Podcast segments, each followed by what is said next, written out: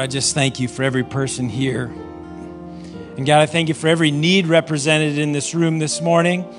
And God, we thank you that as a good father brings you great pleasure to meet the needs of your children. And so, Lord, we thank you that in this moment, in this moment right now, you're releasing your promises, you're releasing uh, the healing, you're releasing the provision, you're releasing the deliverance right now.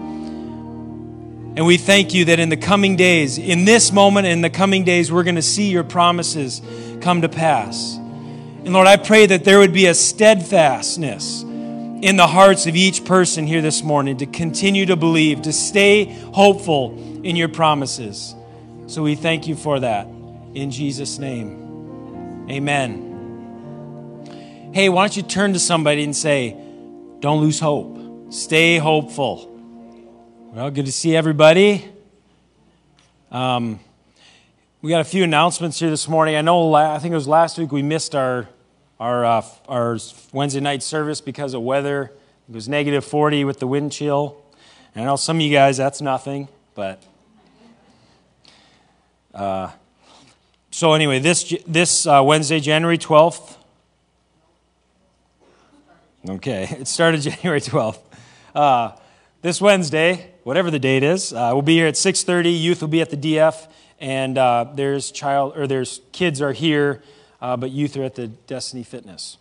Um, if anybody's interested in volunteering for the ca- coffee bar, I think they will train you in. I don't think they'll just stick you back there.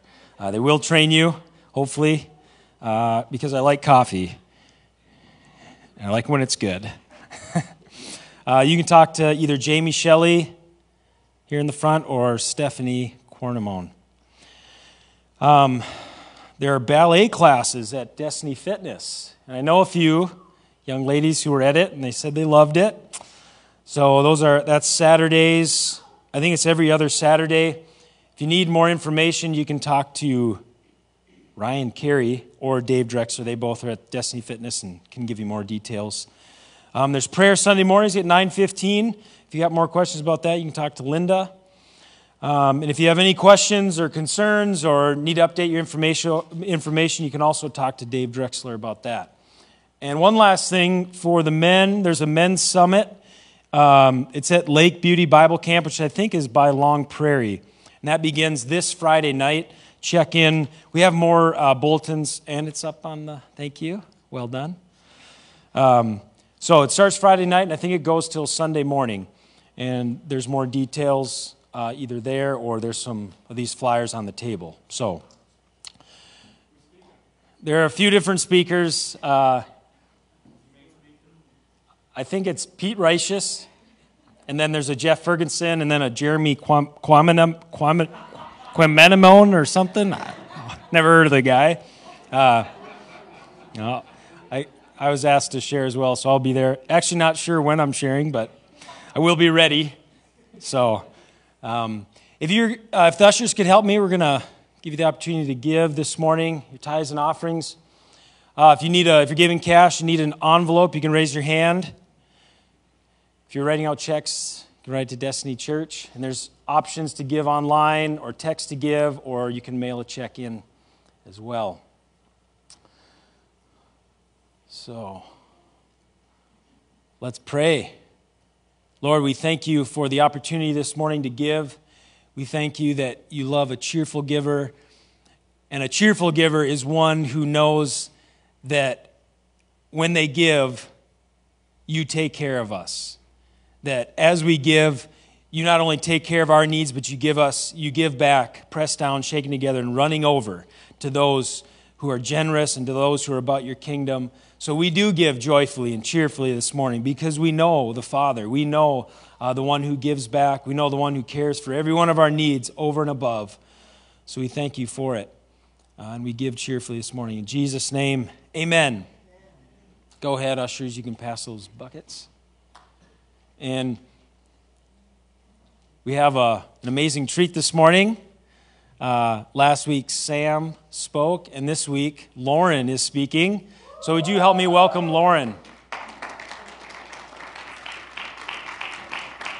Quiminim. Quiminim. It's hilarious. I just go to spelling it because there's no use in trying it if you, you know, Quanamon. I think it took me a year to learn how to spell that. It also took me a year to figure out who was in that family. There was five. I knew there was five. Didn't quite know who they were. Good morning. I'm Lauren Cornamone. I get the privilege of bringing the word this morning, which is awesome. And it's really good to see you guys. Good to be here together. We are a community of believers. And I'm expecting that God's speaking this morning. In preparation for this message, um, I just felt the tenderness of Jesus toward you here, toward us this morning. Um, you know, it talks about there's new mercies every morning. I just felt like there was fresh mercy and fresh compassion that the Lord was wanting to meet with us today, but that He was coming as a God of compassion to meet and to um, strengthen hearts, to strengthen arms. It's no doubt that you go through things in life, and this morning He just, it was like He just wanted you to know He's here with you. Um, this morning, I'm to, my message is titled A Heart That Burns. Come on, Steph. Woo! Sorry. I didn't see it either. It's always a surprise once you get up here, and so it's just kind of fun. Anyway, um, a heart that burns, a heart that responds to the Lord and that has the softness to know and recognize when He comes into the room or when He's speaking to you, when you hear His whisper, you hear His footsteps, that you know, Hebrews talks about our senses being trained, that we'd be aware of what he's doing and, and what he's speaking. And that's a normal thing as a son and as a daughter. Um, let's pray and let's just embark on that a message this morning. So, Father, I just thank you that you are here in this room. God, I thank you that as we called out Yeshua, or as we said Jesus, and we reminded ourselves of your faithfulness and the promises that you've already given us, God, I thank you that you were walking amongst your sons and daughters already this morning. I thank you for your tenderness toward them.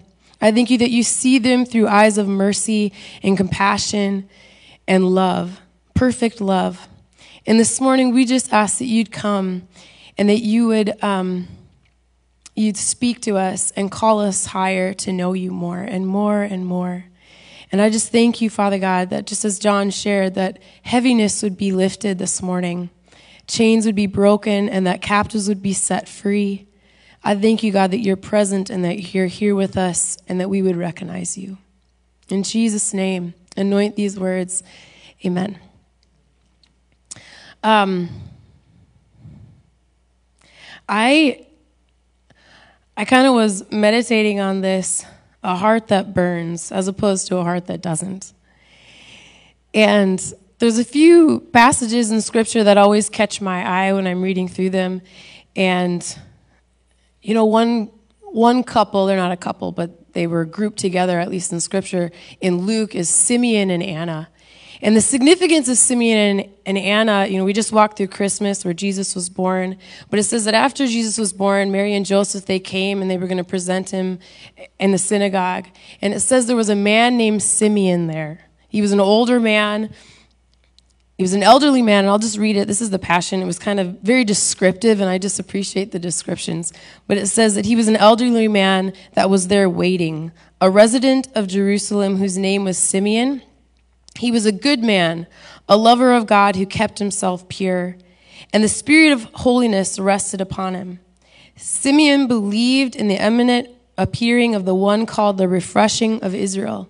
He believed, and then because the Holy Spirit had revealed to him that he would not see death before he saw the Messiah, the anointed one of God. So, keeping his promise, the Holy Spirit led Simeon into the temple court at the very moment that Jesus' parents entered to fulfill the requirement of the sacrifice. It goes on to describe how Simeon met Mary and Joseph and Jesus. And I know I'm just jumping right in.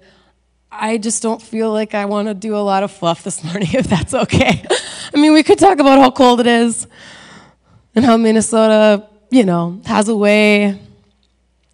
Okay, I will say this. It's the middle of January, guys, right? And I'm not going on a vacation anytime soon. But I was trying to think how could I experience a little bit of spring? Two things. They don't cost very much. Number one, go get a car wash where you actually wash your own car. The humidity does something to yourself. You know what I'm saying? Where you actually wash your own car. Or walk through a greenhouse. I feel like those things could be healing to our hearts right now. because it's pretty tough. But anyway, enough. I didn't want to do a lot of fluff, so I'm jumping in. Anyway, so Mary and Joseph, they walk into the place, and Simeon, who had been there waiting, who had been standing upon this promise that he was going to see this promised one, he recognized them. Now, this wasn't the only baby that was coming to be presented. This was a traditional thing. People were having children. And so it was significant that he knew when he saw them that this was the Messiah, this was the promised one. And it says he came up to them and he cradled the baby in his arms. And then he prophesied over the child and said, You are the one that we've been waiting for, and you will redeem us from the fall. He saw this in that child. His eyes were able to recognize. And then he prophesied over Mary and Joseph. I don't know, as Mary and Joseph, I'm, I would be really thankful for that moment. You'd have something miraculous. There's still the opportunity to question because it pretty much looked typical. And so they were carrying these things in their heart, but God comes again to confirm it again and says, No, this is the one. You have brought redemption into the world, but be aware because it will, you will, your heart is going to be pierced, Mary. God comes again and he visits. And Simeon was the one that got to carry the word, but it's because he had shepherded his heart to recognize when God walked into the room. As he was doing that, there was a lady there named Anna. It says a prophetess named Anna was also in the temple court that day. She was very old. Some people think that she was 106. There's multiple translations that, that they surmise she was She'd been in the temple for 84 years. She had been widowed for seven years. So she had been married prior to that. And I don't know, average age of getting married back in the day was pretty young, but let's say 15. I don't know. Anyway, would put her at around 106. I did the math because it was like, what in the world? But it says she was there because after her husband died, she chose to worship God in the temple continually and says, For the past 84 years, she had been serving God with night and day prayer and fasting. While Simeon was prophesying over Mary and Joseph and the baby, Anna walked up to them and burst forth with great chorus of praise to God for the child. She, she recognized him. She saw him and she knew the significance of what was happening at that moment. And I love how her response was with so much joy and energy. She was not tired, she was excited, and she knew the significance of this moment. She also shepherded her heart to recognize when Jesus had come. And they had nothing to compare this to other than prophecies that they'd probably written or that they'd probably read and heard, maybe just heard, because I don't think she'd probably read them herself. But she had shepherded her heart to look for promise. And when Jesus came, she saw it. And then she says, from that day forward, she still went on.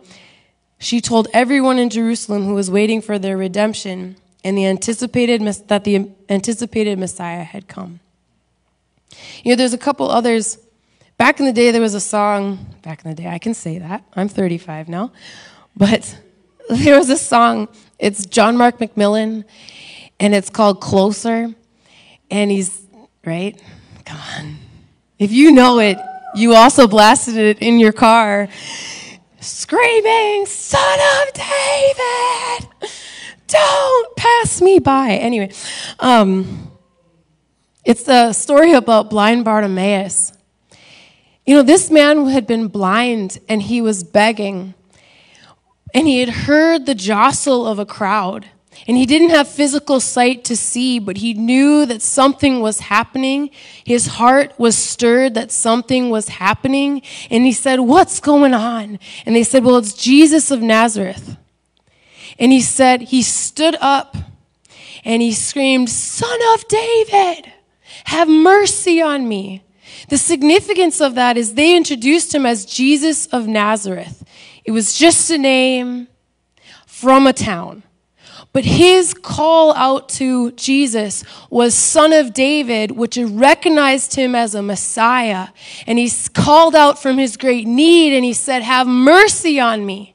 And it said the crowd pushed him and said, Don't, just quiet, quiet, don't disturb him, don't disturb him.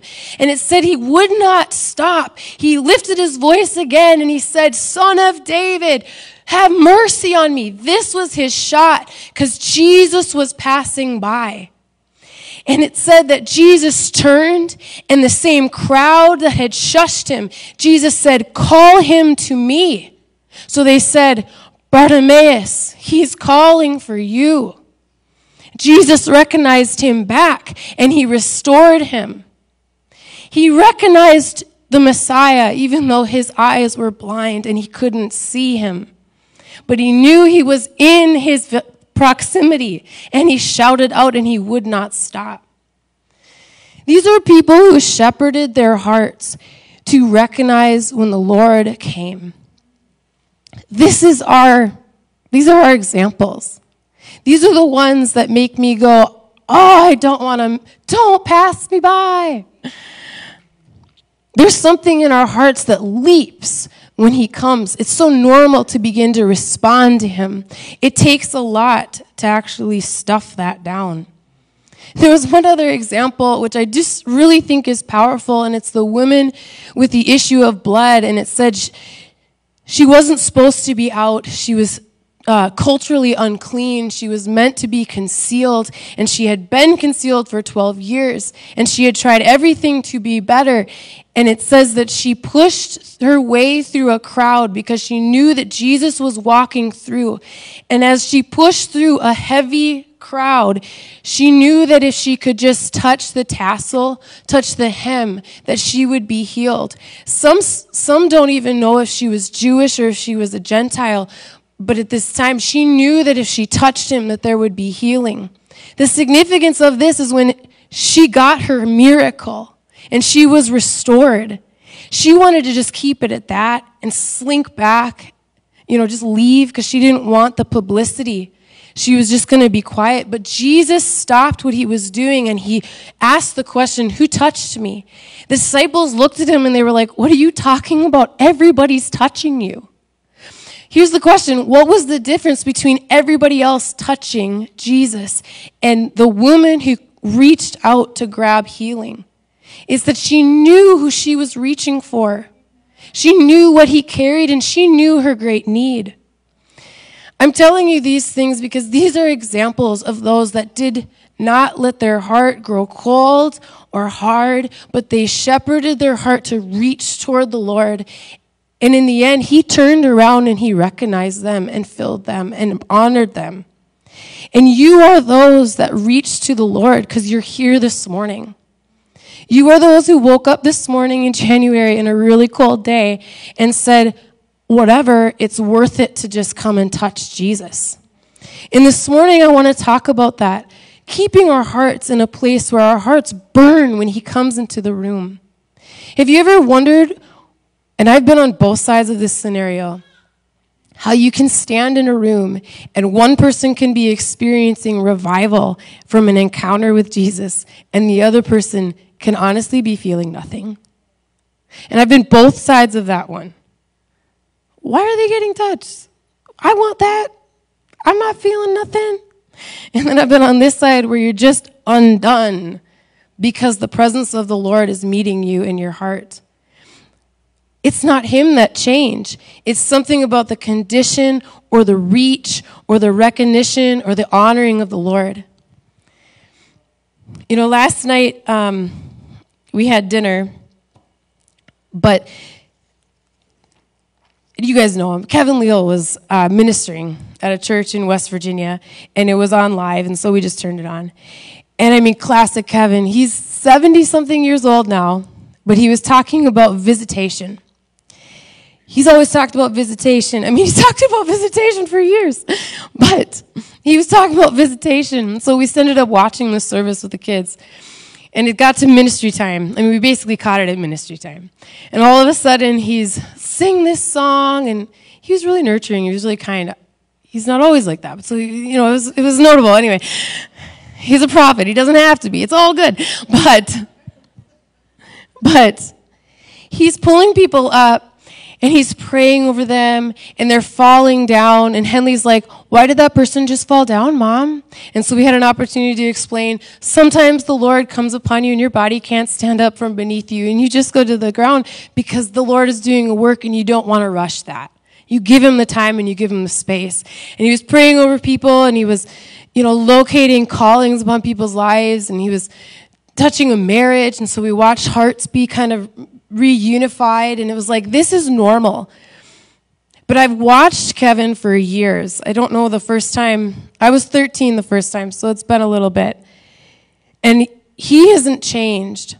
And I remember in a service a while ago, he talked about, I'm sure you guys actually remember this. Actually, we have the scripture verse, but it's Psalms 90, verse 12, where it says, Teach me, Lord. You guys know this one too, don't you? Teach me, Lord. Ooh, my notes are out of order. Oh, that's wild, guys. Mm. Oh, there it is. Okay, never mind. Psalms 90, verse 12. Teach us, Lord, to number our days that we may gain a heart of wisdom. Another um, passage says, Help us to remember our, to number our days and help us to interpret our lives correctly so that wisdom, your wisdom, will sit deeply in our hearts.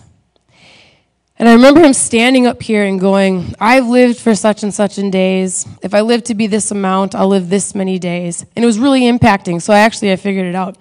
Today, I live, have lived 12,877 days. Okay. So those are the days I've lived. And if I live to be 120, because my dad's Dave, and that is a promise, and he could tell you about that. So let's shoot for that, huh? I will live, I will live 30,923 more days. But God, teach me to number my days that each one I spend them on you. That each day with my impact, the impact upon my life that I would live, that it would be lifting you up. And that each day I would come running to you as a father and, and walk out the day as a much loved daughter. There's something about there's something about January that makes you want to assess it. And I refuse to think that you have to start January 1st because there's still leftovers in your fridge. How are you supposed to start dieting when there's leftovers in your fridge? I'm not dieting, but I'm just saying. How are you supposed to, I don't know, you just stayed up until midnight. I haven't made it till midnight for years. But you just stayed up till midnight. How are you supposed to get up at the crack of dawn and embark on your all your goals? I don't think all that works. I take January as a moment of reflection. Maybe February 1st, I'll try to do something ambitious. But there's something about January that makes you go, in the last year, have I drawn closer to the Lord? In the last year, have I become more hungry for the things of, of God? In the last year, has my heart burned more fervently for the kingdom and for, for what He's doing? Am I less frustrated and more hungry? You know what I mean? Am I more intentional to invite him into every moment, or am I swallowed up with the things of the world? The, the cares of life, you know what I'm saying? The busyness, the, the to do list, that kind of things. Most of the times it's not sin that takes away your focus and your energy from him. Most of the times it's the busyness and the things that we have to accomplish. But we just need to invite him in because there's meaning in serving him in those ways. You know, one of the most impacting uh, thoughts, and I'm going to turn there, but it's Psalms 139. I wrote it all down, so I didn't have to do that. Psalms 139, 16. And if you're ever having a down day, go into Psalms 139 and, and read about how intentional the Lord is toward you. But in Psalms 139, 16, it says, Your eyes saw my unformed substance. It's talking about when you were being formed and fashioned in your mother's womb. And in your book were written, every one of them, the days that were formed for me, when as yet there was none of them. And it says, Your eyes saw my substance being yet unformed. And in your book they were all written, the days fashioned for me, when as yet there were none of them. You know, the revelation that the Lord saw you and with such intention, he, he wrote down a book with the days of your life in it. Now, He didn't plan out every one of your steps because He wants to honor you with your choice which is love. But he wrote down everything. He was so intentional toward you. He has a plan for you. Nothing's a surprise to him. He is in every aspect of your life. And this morning, he wants to waken us up from that mundane thing that says, I don't know, I just got to get some stuff done. I got to do the dishes again. I got to make the dinner again. I got to go to work again. It's just this endless loop of fulfilling things. You know, over Christmas break, uh, we bought board games for the kids because that's kind of fun and they're getting to the age where it's kind of fun. And one of the games that we played was Life. They've updated this game. Inflation has touched it, but the other thing that's cool is they let you choose things. They let you choose whether you really want to go to college or you don't want to go to college. Do you really want to get married or don't you want to get married? Do you want to have kids? Da, da, da. Can I tell you two things? You win the game by having lots of people in your car. They're all worth $50,000. So that's a good deal. Number two, I won this game. I don't know, I just wanted to include that because I never win that game. Sam was totally going to win that game. Invest money, I guess that's the other part. Okay, but before we played this game, we were telling the rules and we were saying, okay, listen, kids, it's Henley and Ledger and they're six and four. They're six and four. And so we had to tell them, listen, kids, the object of the game, you win if you have the most money at the end of the game. As I was saying it, as it was coming out of my mouth, it stung because I'm like, that's not what life is. So I had to clarify listen, this is just a game. Don't base anything off this game. You win by having souls and your heart in heaven. Like that's how you win in life. I just felt the need to catch them because it can shape your paradigm of what life is. Chasing after the most money, chasing after the most experiences. You know, can I say one other thing?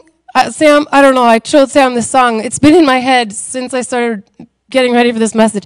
There was a, there was a song from 1962, and I only heard the first line of it, and since then it's just a funny little wake up call, I guess we'll say it that way. It's called Little Boxes, Little Boxes. Who's heard this song? Little boxes made of ticky tacky little boxes. Little boxes on the hillside, all the same.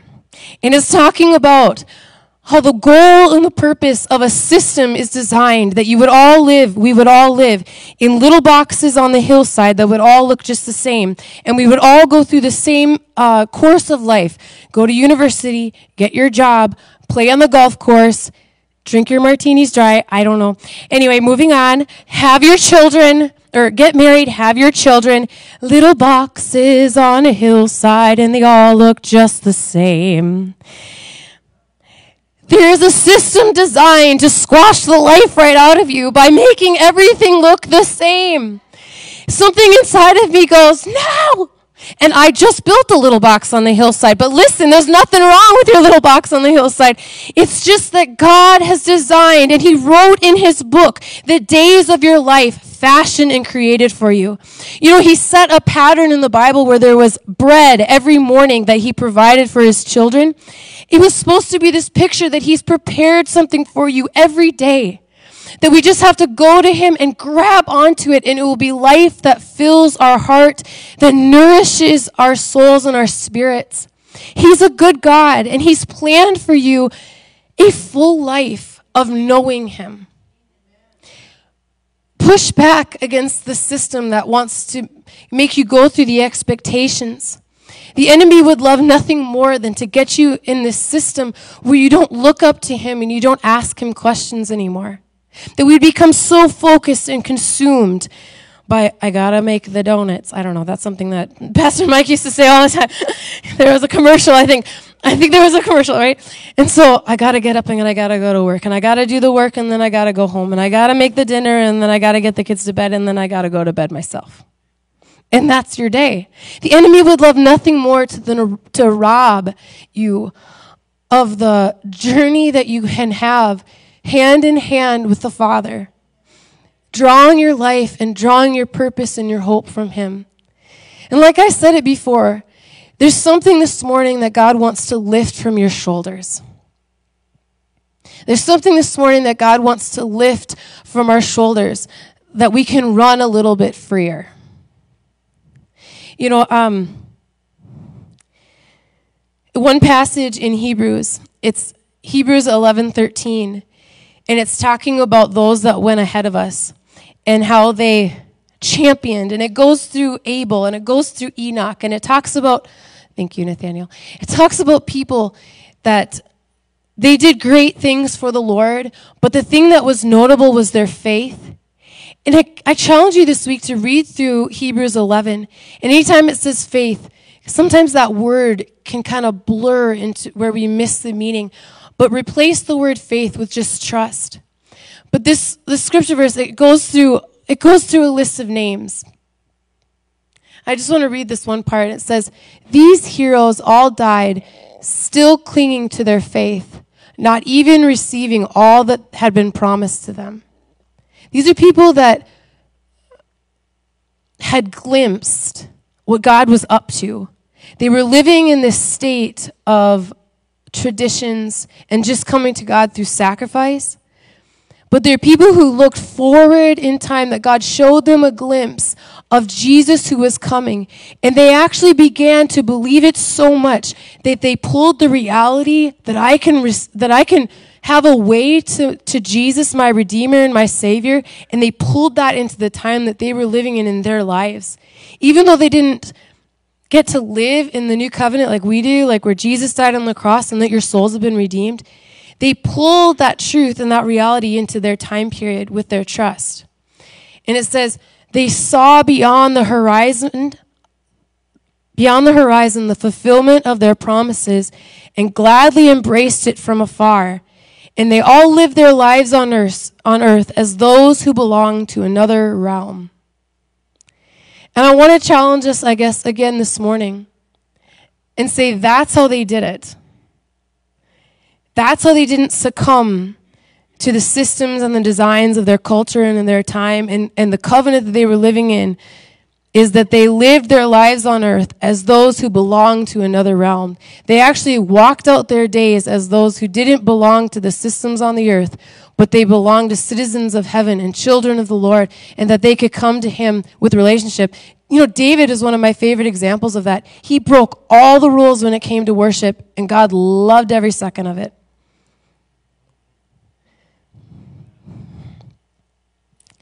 I want us to turn to uh, 1 Peter 7 through 9. You know, this is a very common uh, scripture verse.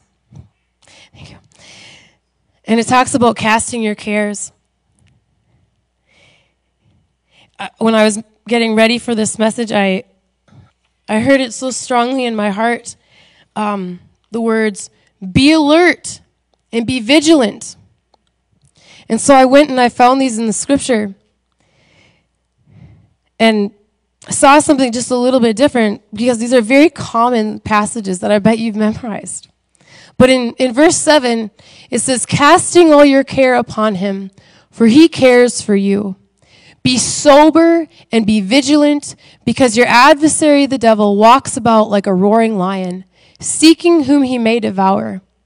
Resist him, steadfast in the faith, knowing that the same sufferings are experienced by your brotherhood in the world. This is such a loaded passage, you guys. He starts off about saying, casting all your cares. The word cast there is actually a, an action, a forceful action that I'm going to take every care and I'm going to throw it to Jesus. You know, the, the things that would make us hold that back is pride because we wouldn't want to bother him or, or no, baby do. That's what Wells says. He goes, you try to help him with something, he goes, no baby do. No baby do.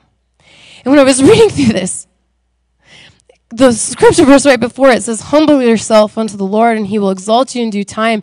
And it continues, casting all your cares upon him. And I heard in my heart, like, okay, the voice of Wells going, like, why wouldn't you let me help help you? No, baby do. No, baby do.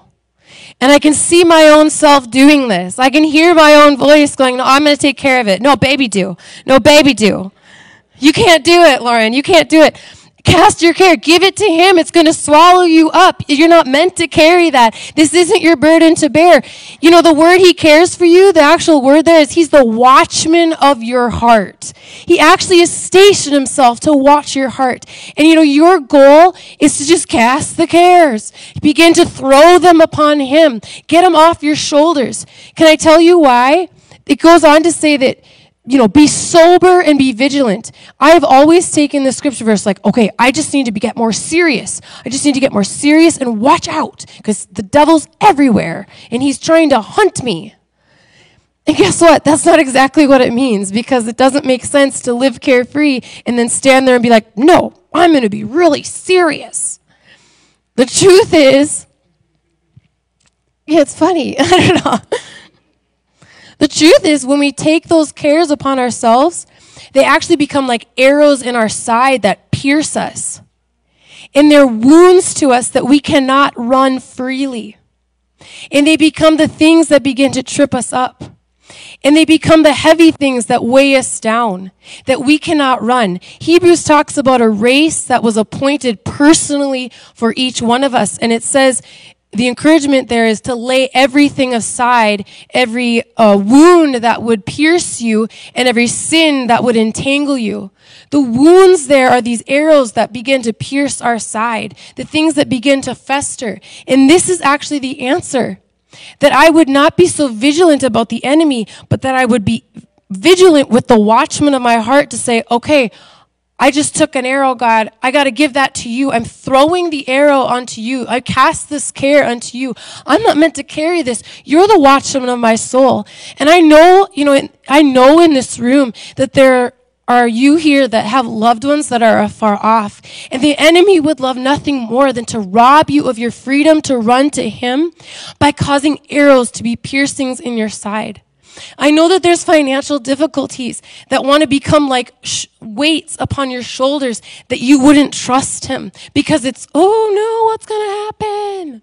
But the watchman of your soul is waiting to partner with you. And it says he's there as a roaring lion. When we are vulnerable because we've been pierced and we've been weighed down so we can't run fast, the enemy, the, the lion, we're vulnerable because he is legitimately hunting you. You can't run fast when you're limping. You can't run fast when you're trying to carry everything alongside you. Throw it, throw it, and run. Throw it and throw it and run the race that the Lord has written in the book and pointed for you. You know, that race is the upward call that we would know Him, that we would push past indifference, and anything else that would try to hold us back doubt and fear and disappointments and despair, and all these things that would try to rob us of our trust in Him like a much loved child. You know, that lion, all he can do is roar because he cannot defeat you. He is powerless to defeat you, but he is trying to overtake you.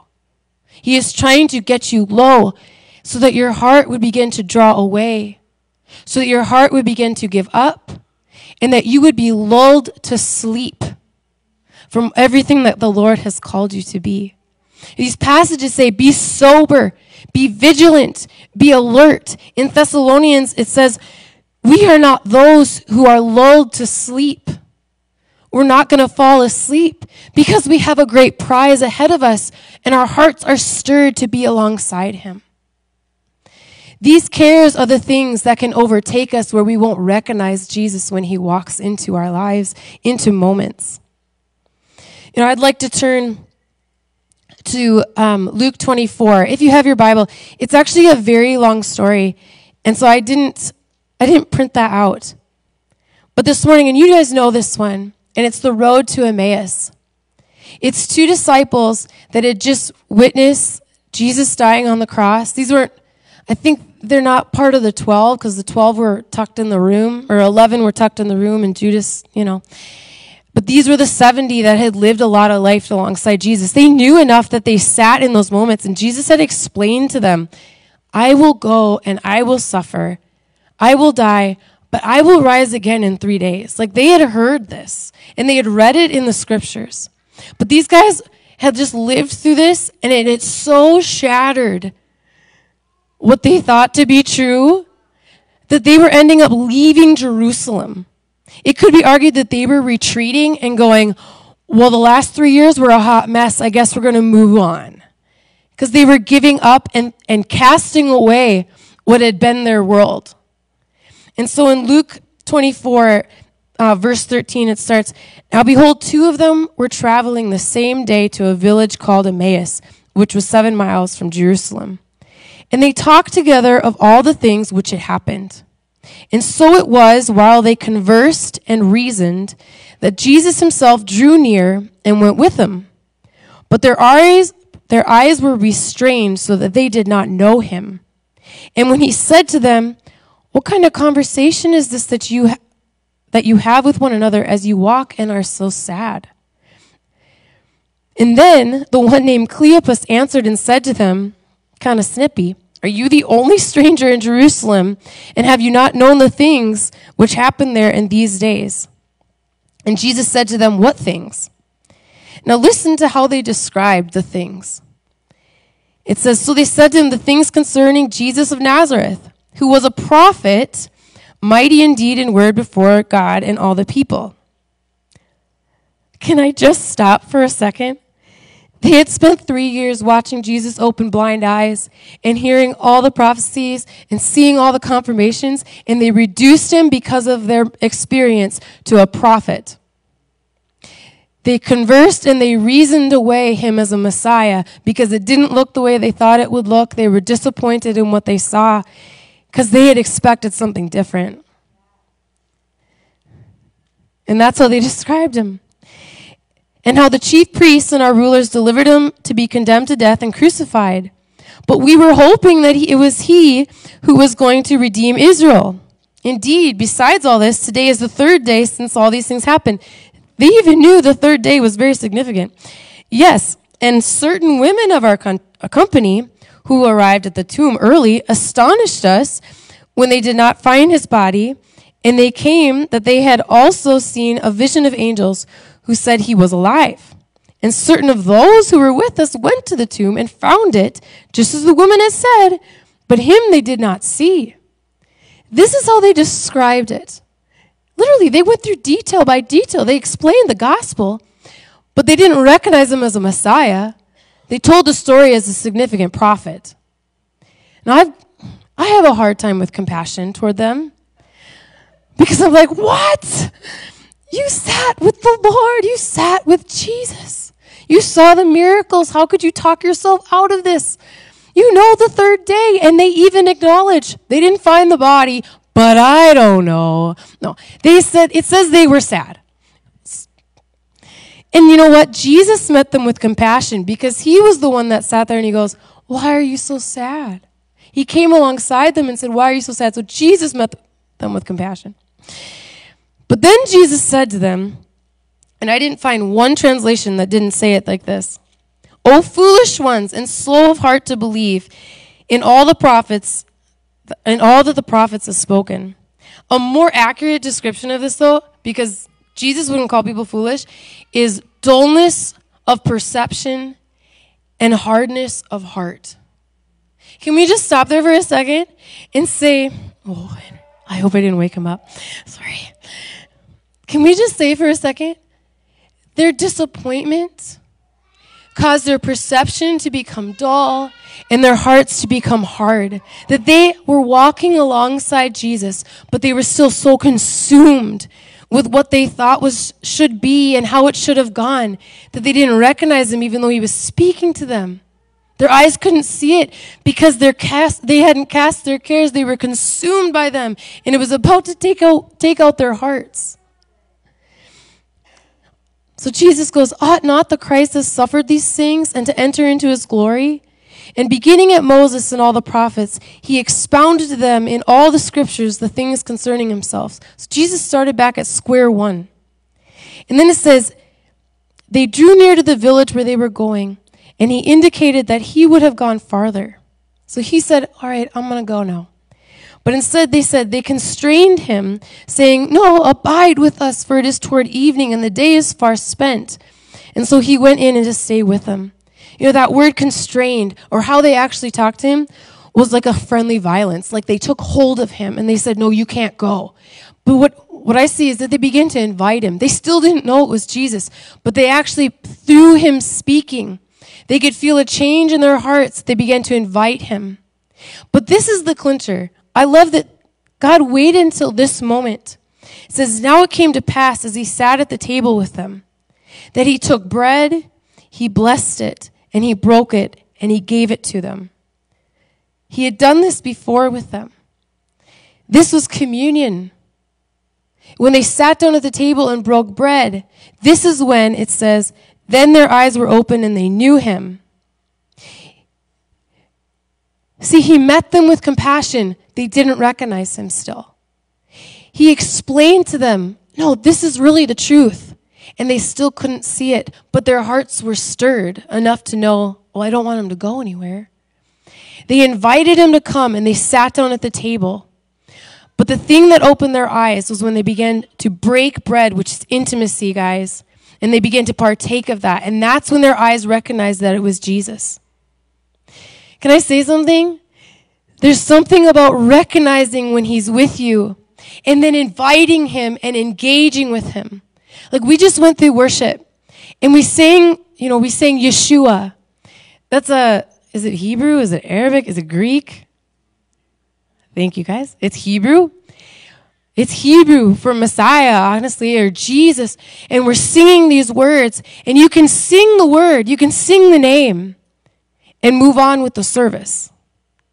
You can sing the name and remember what he's done and be thankful.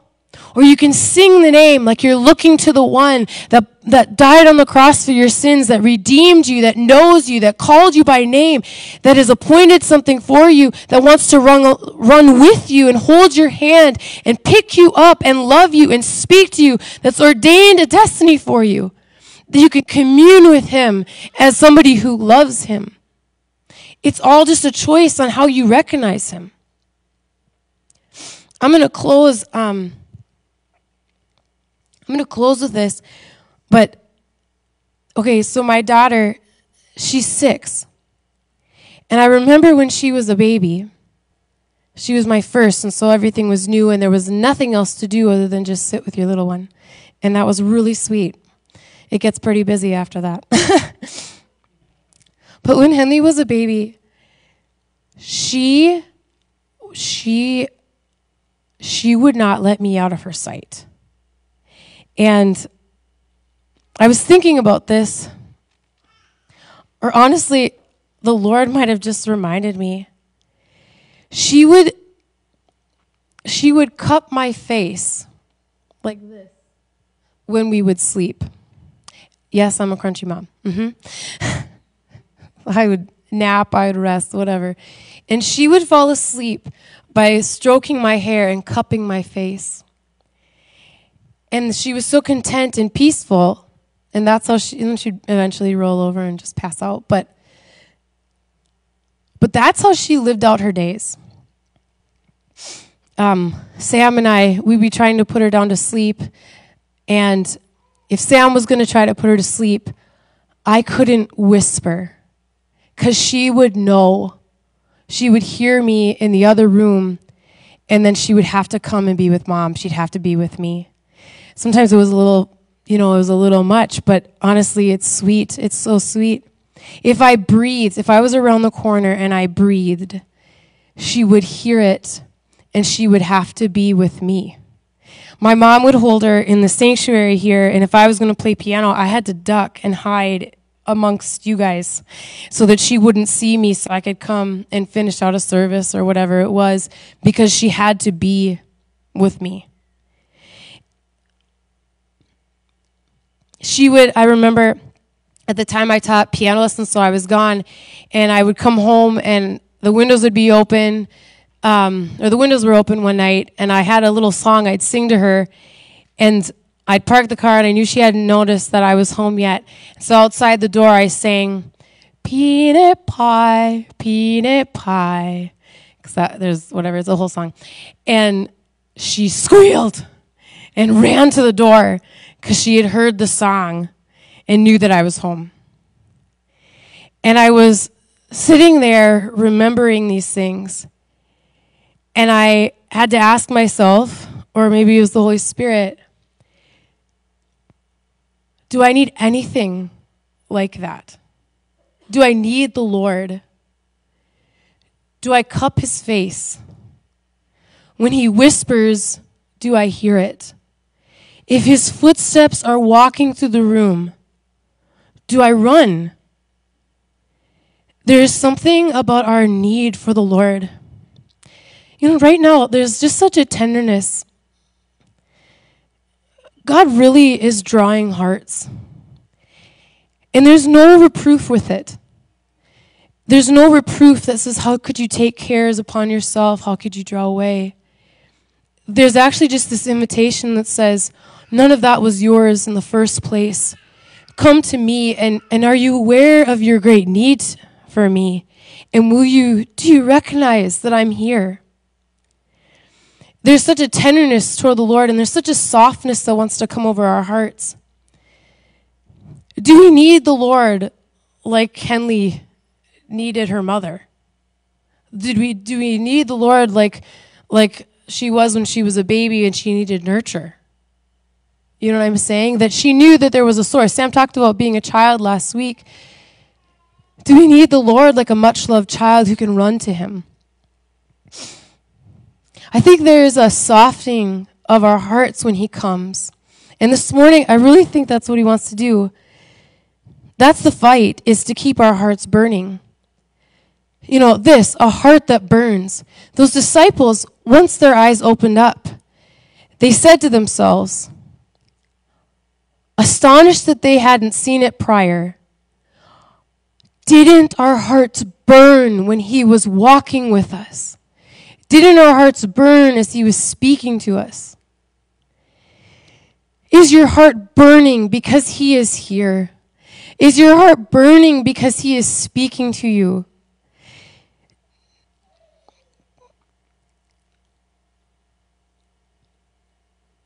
Is there tenderness for when he calls out your name? The enemy wants to rob you from this tender place with the Lord as a much loved child, as a son or daughter. But before the responsibilities were ever placed on your shoulder to be an employee, to be an employer, to be, to be a husband, to be a wife, to be a father, to be a mother. He just called you to be a son and he called you to be a daughter and that you would come and just know him and find him. And there's a release of weights. You don't have to become all that all that the picture, the game of life wants you to become. You just need to be able to recognize the voice and the footsteps coming and say, Jesus, I'm here. I want mercy. I want your mercy. And I want to recognize you when you come. And there's a lifting of weights this morning and a softening of our hearts today. Worship team, uh, you can come. We're going to close with that. You know, Henley, she's six now, and she's actually, you can stand if you would. Henley's grown to be a very confident, um, independent child where she actually prefers Sam more than she prefers me now, it feels. So, whatever. and that's normal that you would grow up, you know, as a, as a, human or as a child and you your dependence upon your parents would lessen and lessen. But see, in the kingdom, it increases and increases, and your need from Him only grows and grows. Because the more that you see of Him, the more you must have of Him. You know, we can get so busy with trying to accomplish things that we can just, even the Great Commission, we can get so busy in trying to do it that we can lose our place, our footing, or our position just as a child. Our child who cups the face of our Savior and our, our, our God. We're going to worship in just a minute. And honestly, that was all I had is just whether this is a challenge or whether it's just a, a question. January is a month where it's fun to ask, Am I more tender toward the things of the Lord than I was last year? Am I drawing closer with more intention? Am I softer? And am I more, more um, affectionate toward the Lord than I was last year? And just like Peter or Paul said, leaving everything behind, he is the great prize. And so it's worth it to grow softer and to grow closer. We're just going to take a minute and sing here and begin to respond to him. And whether it's weight that you have to cast toward Him, or just looking and finding and recognizing and inviting and acknowledging, I just want to encourage you guys to do that right now.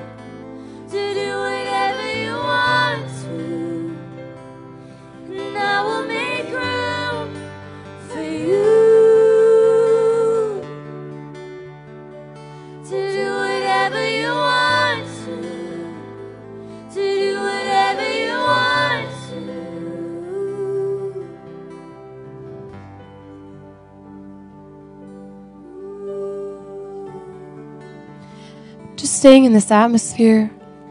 We're gonna um, I'm gonna dismiss in just a minute. But would you just join me in prayer this morning? Um, just as we were singing,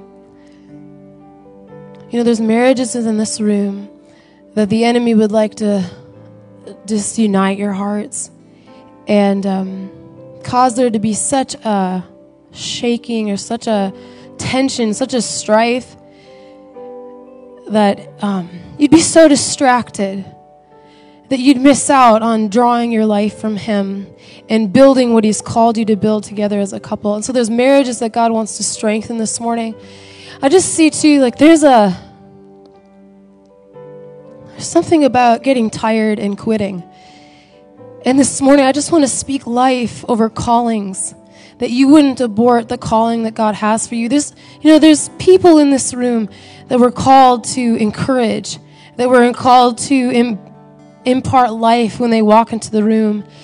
But it's like the enemy has so tried to tie you up, um, this distraction or discouragement. You kind of just been like, you know what, I don't want any problems. I'm just going to stay quiet. I'll just stay quiet.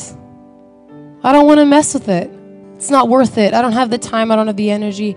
And there's people here that your heart's just gotten a little bit cold or hard. And God's just, God is just here as a tender God. There's no correction. There's just a drawing this morning. There's just a drawing this morning. You know, we talk about believing promises, and you are people of faith. But you're also lovers, passionate lovers, whose hearts he, he won't let drift away without pursuing. And so, would you just come? Would you just open up? Father, we just speak to marriages. God, we just speak to marriages. God, I thank you that you are the third cord.